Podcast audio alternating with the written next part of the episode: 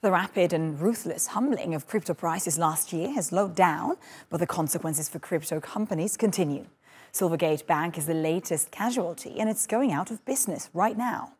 The bank did business with some of the crypto market's biggest players and was responsible for around $11 billion in customer assets. Those will now be handed back to their owners, but the firm's unpaid liabilities are an open question. The firm called the move a voluntary liquidation. It comes amid investigations into the company by US federal and California financial authorities and an anticipated rise in regulatory scrutiny of the crypto sector. For more on this now, let's go to Han Tan, who is in Abu Dhabi. He is the Chief Market Analyst at Exinity Group. Han, many thanks for being with us today.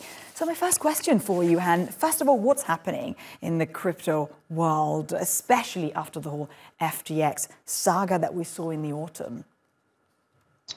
Right. So uh, currently, the name of the game is about survival, right? Or at least as far as operating entities are concerned.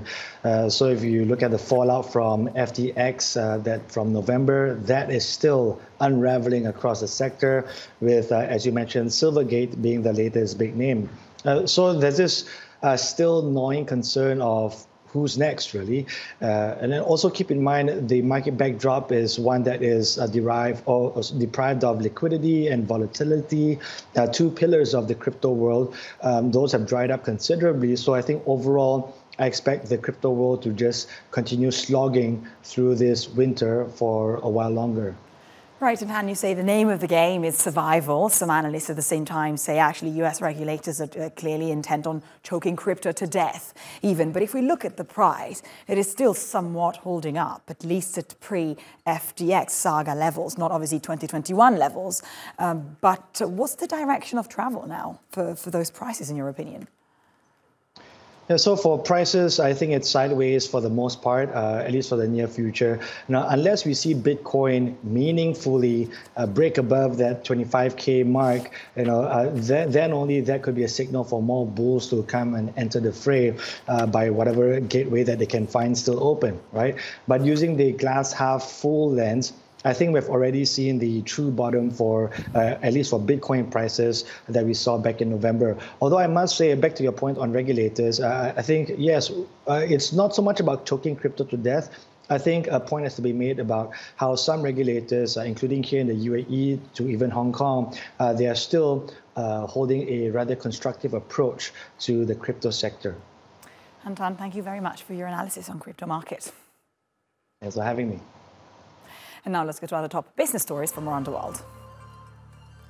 China's annual inflation has cooled to the lowest rate in a year as consumers remained cautious despite a lifting of stricter zero COVID restrictions. Consumer prices rose 1% in February from a year ago, down from 2.1% the previous month. The slowdown was mainly driven by a deceleration in food price increases. Japan has narrowly avoided a recession with its GDP growing at 0.1% in the fourth quarter of 2022. The figure was much lower than initial estimates and forecast of 0.6% growth. Weaker consumer spending was the main factor behind the revision, as data showed that people went out less than expected during Japan's latest COVID 19 wave.